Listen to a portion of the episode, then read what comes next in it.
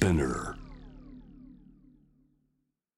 ここからは時代を映すニュースなキーワードをあなたの記憶にファイリング。ケースファイル。今週はソーシャル経済メディアニュースピックスとコラボです。海外で活躍するニュースピックスのプロピッカーでニューヨークにあるマウントサイナイ医科大学精神科助教授。同大学の救急外来に勤務している松木隆さんにお話を伺っています。テーマはアメリカにおける心のケア。松木さんによりますと日本ではカウンセリングサイコセラピーというとまだいやちょっと縁がないな怖いな不安だなとか怪しいなとかいろんなイメージがあって敬遠されがち。あんまり根付いてないんだと。市場規模で見てもアメリカの100分の1ということだそうです。悩みがある場合は友達家族にとまず思うのが我々日本ですけれどもいや専門家が行うサイコセラピーならではの心のケアがあるではどんなことなんでしょうか？あの我々は患者さんの話を決して否定したりとか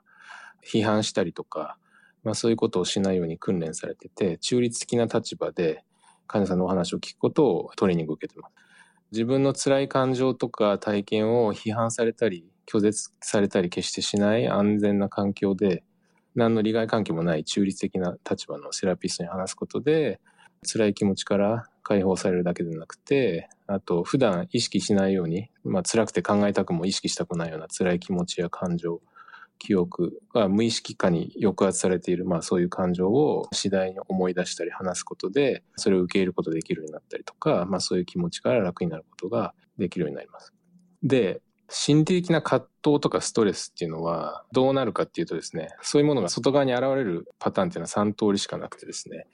何か嫌なことがあったり、辛いことがあると、まず嫌な感情が行動に現れる。例えば感触を起こしたり、塞ぎ込んだりですね。で、あと何かこう嫌なことがあったりするとお腹が痛いとか頭が痛いとか体に現れる身体化っていうのがありますね。この2つはやはりあんまり好ましくないのでサイコセラピーの中で取り組むのはそういう辛い気持ちや、まあ、記憶感情ないしやはり考えをまあ言語化する言葉で表現するっていうのを練習してもらうっていうのがサイコセラピーのもう一つの取り組みになります。これ、あの、意外と難しくてですね、なかなかこう自分の感情を言葉にして表現するっていうのは、特に日本人の男性なんかは、小さい頃から強くあることとか、我慢することを良しとして育てられてくる方が多いと思うんですけど、まあ男の子だから我慢しなさいとか。なので、その感情を言葉にするっていうことがそもそも苦手で、ボキャブラリーもないんで、そもそも自分が辛い気持ちにあるとか、自分が悲しいとか怒ってるとか、寂しいとか、まあそういう自分の辛い気持ちですね。あの、あるいは不安だとか。あるいはそのいろんな心の葛藤とか、いろんな嫌な気持ちっていうのをなかなかこう言葉にできないので、そういうものがすごくこう体の症状として現れたり、あるいはこういろんな問題行動として現れたりですね。ずっとそれが続けば、強いてはうつ病や不安障害の原因にもなるので。サイコセラピーでまず話すということで感情を表現する訓練をすることで次第に楽になることができると。なるほど。いや悩みがあったら言ってごらんよってねありますけどまず最初おっしゃったように関係性がない利害関係がない相手に話すというのは非常に大きい意味がある。で次は特に日本のお話出ましたよね。えー、男は黙ってとかえー、あります？確かにありますよねだからじゃあいざ言おうかなと思っても言葉にできないそういうふうに育ってないいうご指摘はおっしゃる通りだなと思いました。こういう感情表現を言葉にする訓練をしていく、えー、外に出すことを練習していくということで頭や心の中整理されてすっきりするんだということです。では、えー、最後に松木さんこんなお話もしてくれました。この世界の一番の難しいところは、治療が必要な方、本当に苦しんでいる方が自分でそれを自覚できてないことが非常に多くてですね。もちろんその、まあ、我慢を美徳とする文化っていうのも一つあると思うんですけども、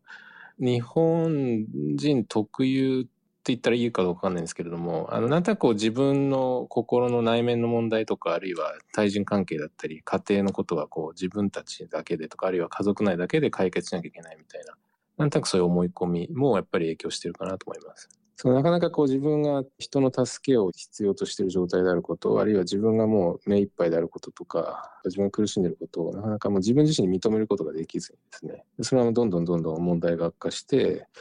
まあ、症状も悪化していくということが多くてですね。そもそも誰かの力を借りよう専門家の力を借りようとして受診するという段階でもう治療はすでに半分ぐらい進んでいるようなイメージですかね。でまあ自分が変わろうという気持ちがある限りにおいてはほとんどの方が回復に向かう。まあ、精神疾患でなかなか治らないとか一度なったら良くならないみたいなイメージもありますけども。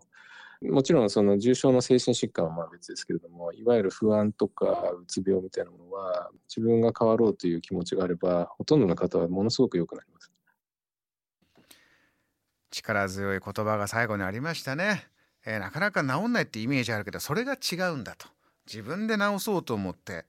専門家にかかろうと思っただけでも半分治療は済んでる。そしてほとんどの方がものすごく良くなるよと